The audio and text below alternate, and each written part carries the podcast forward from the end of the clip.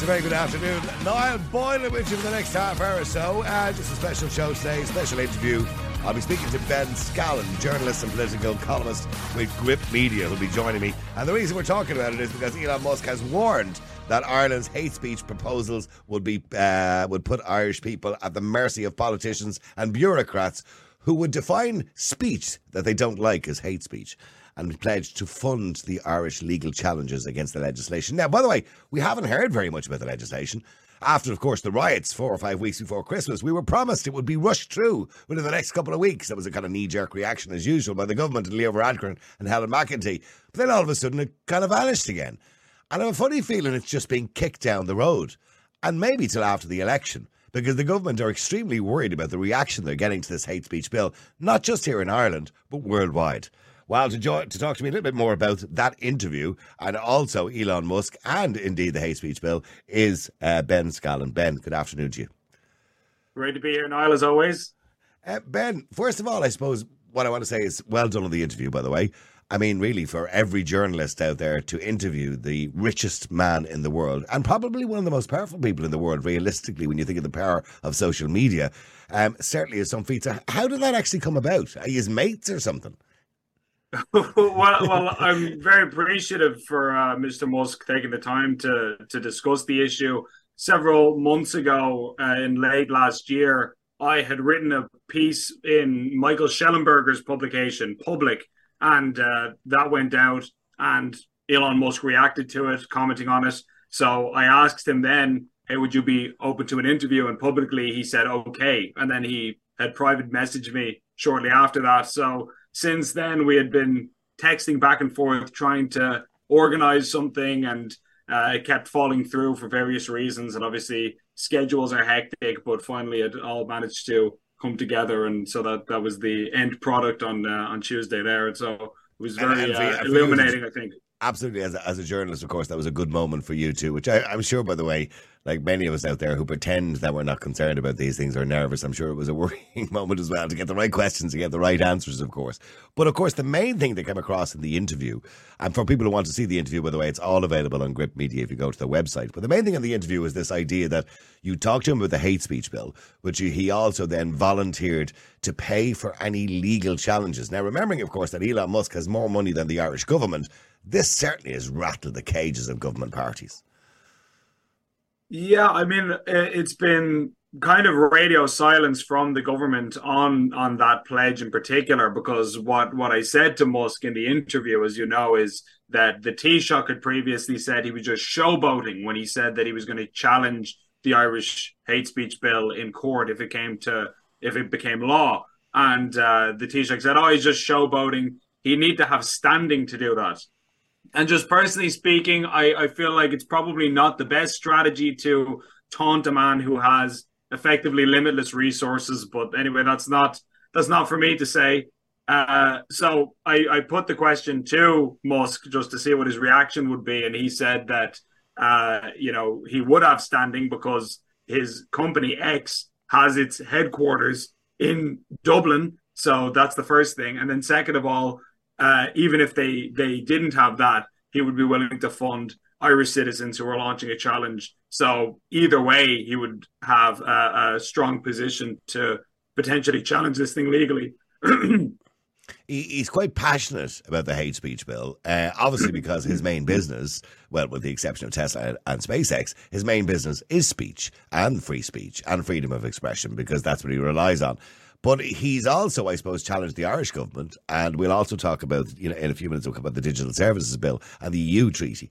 He's also challenged all of that as well. He doesn't want to be controlled by anybody, does he? No, I mean, well, who does? I think that when it comes to things like the Digital Services Act at the European level, which uh, tries to stifle hate speech, so called, again, as as we've said many times before, I know it's it's almost done to death at this point, but it always has to be pointed out. Hate speech means whatever the ruling establishment wants it to mean. It's a totally vague and ambiguous term. The same is true of so called misinformation, disinformation. All of these phrases are contained within a piece of legislation like the European Union's Digital Services Act. and then it's coming at the domestic level in Ireland too. And of course, this is a direct threat, a to Musk's business because he is putting forward a platform like X as this free speech utopia that that he, he wants to create for the internet. But apart from that, just on a civil liberties level, it, he he recognizes, I think, the uh, the danger that that poses, and so naturally enough, he's going to do whatever he can to try and uh, nullify that. My, my fear is, and I, I, kind of predicted this going back about six months ago uh, when we talked about the hate speech bill first. My fear is is that not only will they push the hate speech bill through eventually at some point, although they have been quite silent about it over the last month or so. Um, I do believe that maybe they may leave it till after the summer now. They may push it down the road a little bit further because they do know that there is a reaction to it and it's not a good reaction. And they don't want anything negative before an election. That's the last thing they need before an election. But um, the point I was making is, is I feel that Twitter may eventually get banned in Ireland. I, that's I just have a sense of the atmosphere in this country in relation to this particular government and where we're going. And even within the halls uh, of Leinster House, there are politicians who completely disagree with the government on the, all of this, but they won't open their mouth. And that was very obvious, by the way, when, and I know uh, Gript covered the story of the Digital Services Act, the Digital Service Bill, when not one TD that was even present, and there wasn't that many of them there, made an opposition, apart from Louise O'Reilly from Sinn Féin, who wanted an amendment. But the amendment was basically to tell us that she would like, you know, someone in an NGO or something to be the person who looks over every complaint. So that wasn't really an amendment. That was actually worse. She wanted somebody with a narrative, essentially. So, I mean, I fear that Twitter and other free speech platforms, although Twitter probably would be the main one, won't be here with us anymore this time next year. Well, I think that the hate speech bill is in serious trouble for the simple fact that, as as you point out, they won't want to try and pass it ahead of an election. So we've got the elections, the Europeans and the locals coming up in June, and so if they were going to try and ram it through any time close to that, then that would probably elicit a big backlash against them electorally. So they don't want to do that.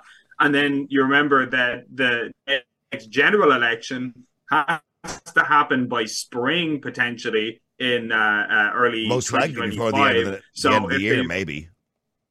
Possibly, but it, it, it can happen at the latest if they really wanted to push it back around spring next year. So if they were to try and pass it after the Europeans and the locals, then they would potentially be screwing themselves for the generals, which would be even worse. So I feel like if they wanted to pass it, uh, the opportunity may have potentially evaporated in front of them where they, they can't really do it at any time where it's going to be safe uh, mm. and not going to cause a massive electoral blowout for them in one election or another. So they, it may potentially be uh, dead in the water already. I mean, he talked about a lot of other things too. I, I was a little bit confused by his answer when you asked him, you know, about the X files or indeed the Twitter files as we as they were originally known, the Irish Twitter files. Now we all know and I think even Elon Musk recognizes and said actually with 100% surety um, that there was interference in Twitter, or certainly suggestions maybe of interference in Twitter, maybe during COVID, at other times during referendums, maybe of, you know, sites, or should I say, uh, people who would have been suspended or ghost banned or whatever they do on Twitter. So we know that probably happened. There was words had. Uh, there was obvious, actually, there was public proof of that with people in government actually tweeting saying, you know, uh, don't worry, I've got friends in Twitter. I'll sort that out for you. So we know that was happening in this country, similar to America, but he seemed to kind of push, brush past that by suggesting, well, mm, you know, X, we're looking forward to the future and not the past. And and he also pointed out, of course, that unlike America, we don't have the First Amendment. So, you know, even if they did do it, it may not be illegal. So, which suggests to me that he's not going to do that. Did you get that that sense?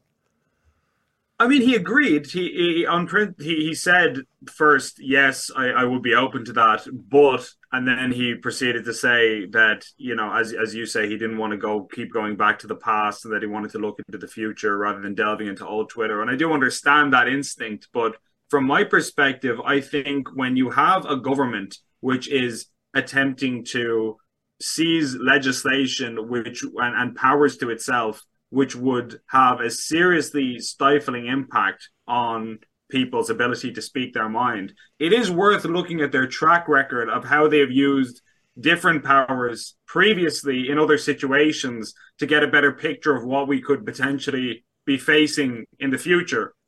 So when it comes to COVID 19, for example, I want to know if the Irish government was colluding or collaborating with the social media companies to censor people during that time, as many well, we people suspect. We well, look. I mean, we, the evidence is there. For example, that Stephen Donnelly was paying Kinzen, um, you know, a substantial amount of money every month to do a report on those people, like maybe you and certainly me. I was given a mention of it. Uh, we know they were doing that, so they weren't doing that for no reason. I mean, you know, they, they weren't just doing that so they could know who was doing it. They were doing it for obvious reasons. Uh, and during that particular time, and even to now, I know for a fact that I'm blacklisted by most politicians because we don't even get replies anymore. Even on the radio show, when we send out a request, you know, for a politician to come on the air, they don't even reply. The latest one was Roderick O'Gorman. We sent her a request, you know, with a particular day. No, not available. Um, any day next week. No, not available. Well, then, any time that suits you, not available. So that that's what we get all the time. And that started from COVID because I remember Stephen Donnelly before COVID 19, I couldn't get him off the air. You know, he was determined to be on the show all the time. He was on me numerous times. As soon as he became Minister of Health during COVID, I never saw him again. That was the end of it. You know, so I mean, realistically, I believe that they were definitely trying to silence people. But I think it's important, like you, I believe it's important that we know who they are. Now, of course, the the interview itself was an amazing interview. It got a lot of coverage uh, in most of the press, with the exception of uh, one particular outlet or online outlet who just will not mention Gript Media at any stage. But were you a bit disappointed that? in most of the coverage that they, they got they put out, and they all cover the story, every one of them, the Examiner, the Mirror, the Times. The, the I mean, the Times referred to Gript Media as hold on a small right leaning website. Did you see that?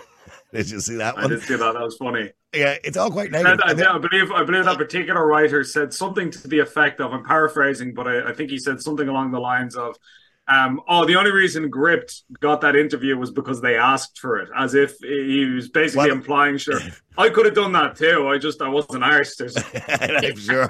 Yeah, nobody else got it. Uh, the other thing was. I, I, if I do something on the radio and, and we throw out a press release on it, right, or whatever it is, the, the, newspaper will always say, you know, John was talking to Niall Boylan on Classic Hits or Niall Boylan on his podcast or whatever. Nobody mentioned you, Ben. That was intentional. It was like, what is the smallest thing we can say about Gript Media? Why is there this from the mainstream media like, I mean, Gript, I'm sure, have covered stories that the Examiner or Times or other papers have covered, uh, maybe in a negative slant, but also maybe in a positive slant as well. I cover stories from other newspapers. I'll retweet other newspapers like the Irish Independent every now and again. There are certain ones I won't. But in saying that, why do you think they were so? It just seemed to be almost like jealousy. Uh, I I don't know if it's jealousy or anything like that. I I think, to be honest, Gript represents a big uh, uh, basically a threat to the existing media order in the sense that the, we're we're coming at things with a very new approach. I mean, in in some ways it's not new. In some ways it's very old. What we're doing, actually challenging politicians, for example, asking hard questions that used to be very bog standard and typical of any media outlet. It's not anymore. So we're bringing it back, and it's it's uh, it's it's a kind of a different approach than what we've seen in the last couple of decades. And so we're having enormous success with that. And so I think they've probably made a calculation that if these guys are going from strength to strength, which we clearly are, why would we give them any more promotion when we're effectively competing with them? You know, we don't want to try and help out the guys who are already clearly on the rise. I mean, somebody pointed out that uh, there was one of the mainstream publications on the same day we did the Musk interview. Uh, they had announced that they were laying off a large part of their workforce. You know, so that kind of tells you it's almost like a seesaw effect. Whereas we're going up, they're going down, and so they don't want to help accelerate that any more than they have to. So they'll give us the the the very small amount of credit they have to just to yeah to, it's, it's, it's like almost in most of the publications that I've seen it was almost like an inconvenience to have to mention Gript at any stage. Whereas normally when you have an article written you know about something that happened or an interview by by a journalist even throughout the article you'll get you know you get lines like you know Ben asked Musk whatever or you know but there was none of that. It was kind of minimal. It gives them as little credit as possible for this interview. Anyway moving on from that as well um, of course, that brings us into you know you were talking to the electoral commission yesterday. Now, the referendum um, is going to be a complicated one because I don't believe the general public are as informed as they should be. And we've got a huge problem because the media are meant to be impartial when it comes to a referendum. Um, and I don't know why the government are not impartial. By the way, if the if they're demanding we're impartial, um, you know they should be impartial. So radio stations who are governed by Coimisiún na Meán um, have to be impartial. That includes RTE. RTE News last night ran their first advertisement for the referendum, an informative little piece. Let me just play it for you here. Can you imagine a time when Irish family meant a woman having to give up her job to stay at home and mind the children and other domestic chores while the husband or father went out to work? Things are far from perfect now, but times have changed. Now, doesn't that sound attractive?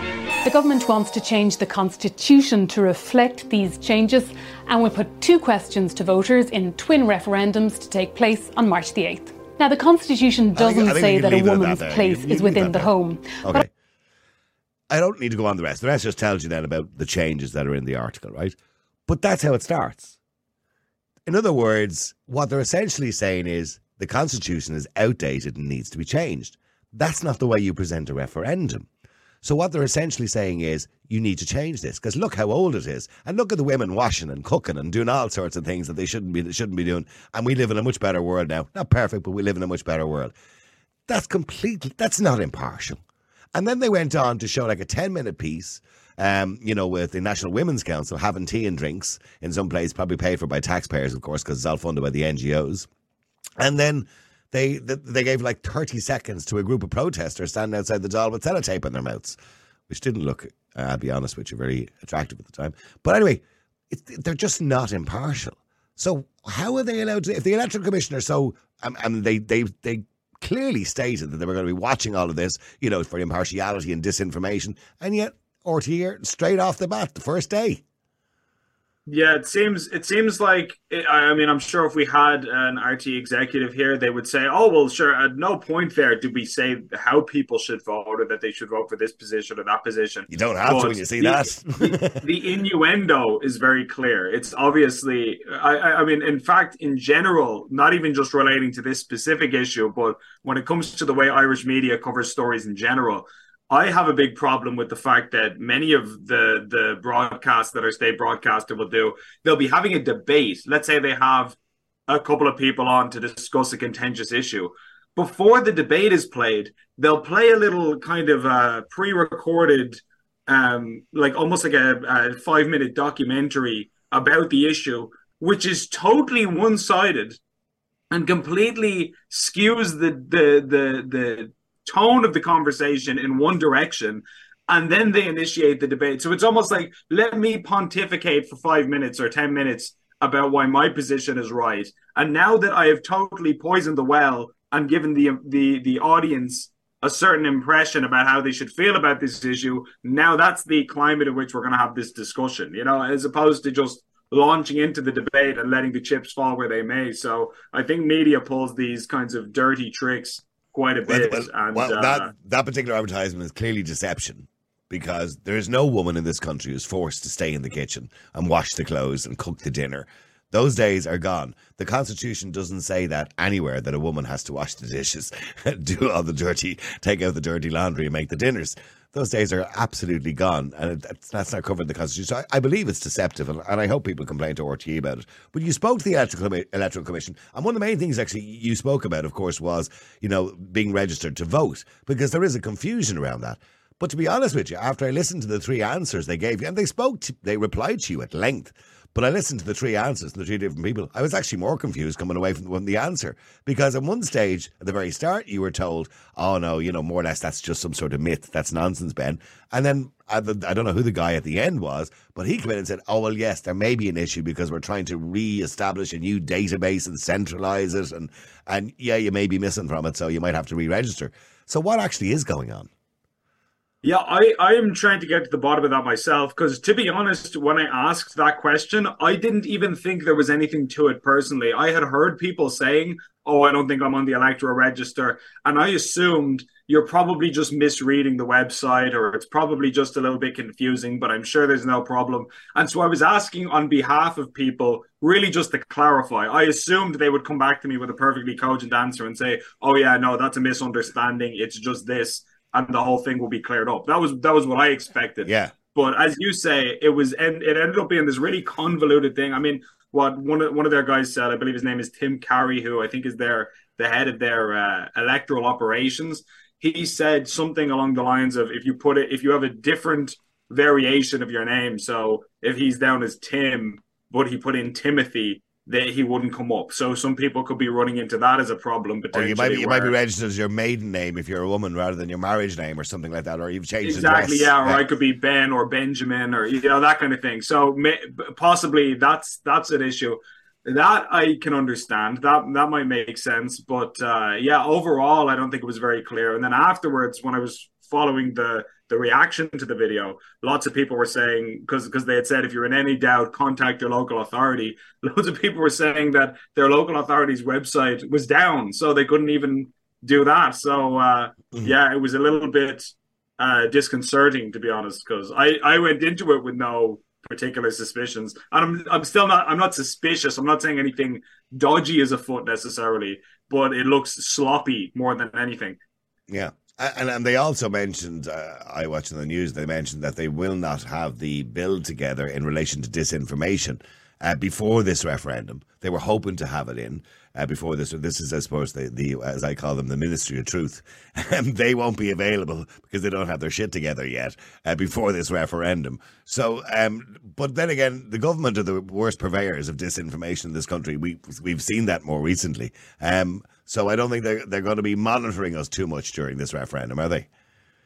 Well, I, I was pretty alarmed that they said these booklets that they have, um, they, they gave all the journalists a copy of this booklet explaining what the referendum is about and the potential legal implications of each side and so on. And it was a fairly uncontroversial book. It, you know, I had a flick through it and I didn't see anything that jumped out at me as strange and it was just to help voters make up their minds. But I think, if I recall correctly, they said it's going to be going out on the first of March. That that's when actually homes around the country will start to receive it, and that was for logistical reasons, where it had to go to the printers and they had to get in. There's like 2.8 or 2.3 million homes in the country, or something like that. So getting it to everybody was going to be a big rigmarole. But I was thinking that's literally less than a week ahead of the referendum itself. So you're going to give me a week to make an informed decision. I mean, people, I mean, some people probably don't even need the booklet; they can just intuit yeah, do, and, yeah. and, do their own research. But there are people, and there's nothing wrong with this. If you, you know, everybody has busy lives. There are people who haven't had time to think about it, who don't really understand the issues by no fault of their own, who will benefit from a booklet like this, and then they're given almost no time to actually think it through. So it just mm. seems like a really last minute rushed uh, in, uh, I don't, I don't want to say incompetent. That's a bit harsh, but it, it, just doesn't seem to be very well organized. I did see as well the Irish Independent. They were running with a line in relation. I don't know what it was at that press conference or there was a separate press conference in relation to the referendum. But when one of the speakers was asked, she, she described a durable relationship as a couple you might send a Christmas card to. I'm going, that's a bizarre answer. She said, you know, like a couple that you might send a Christmas card to. so yes. now, now we're recognizing a relationship in law. You know, once they get a Christmas card. Yeah, she she said that there's there's a few subjective indicators of what might constitute a durable relationship, and she said that if if for example, as you say, uh, uh, there's a couple and they receive Christmas cards together. If if you get invited to weddings together as a unit, that yeah. means that you you both and the people in your life clearly recognize you as an item and as relationship. a thing. Now, right, okay. Hmm. I don't know how uh, ironclad I would take that. I mean, um, I've I've gone to events in the past with girls I would have dated years ago before my wife. That doesn't mean that that was a durable relationship, evidently, because I'm not with those girls. Yeah. So I'm with my, I'm with my current wife. So it doesn't really. By the way, I said current wife there. I only have one wife. I, I just would like to make that clear. that was a, I, I misspoke. But um, one wife, yeah. Way, so a, it, a seems, very busy. Like very, it seems like a very vague and sloppy way of uh, of of uh, yeah. identifying the whole idea.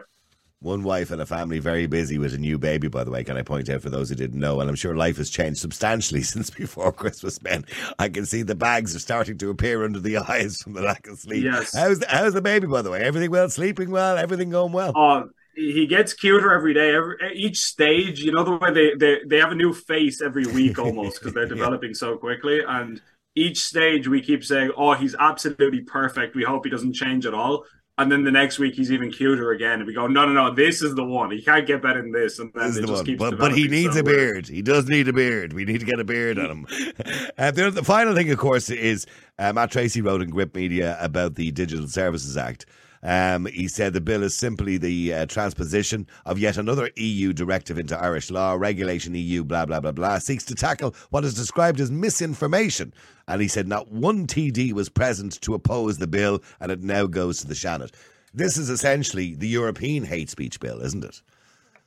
Yeah, effectively. I mean, there's more to it than that, but it uh, it's it's effectively going to impose this as a European level regulation on member states, and then we'll have our own resident uh, uh, enforcers, which in our case, I believe it's the uh, Coimisiún na Meán, the Media Commission. They're going to be the ones who actually implement this, and and that particularly is quite disheartening, I will say, because the fact that it's at a European level means that even if we were to get rid of all the Irish censorship legislation, there's still this thing hanging over us at, at an even higher level that we have very little control over. I mean, when you think about it, Ireland has less than 1% of the MEPs in the European Parliament. So even if the entire country was to suddenly become very opposed to censorship overnight, and I think most people already are,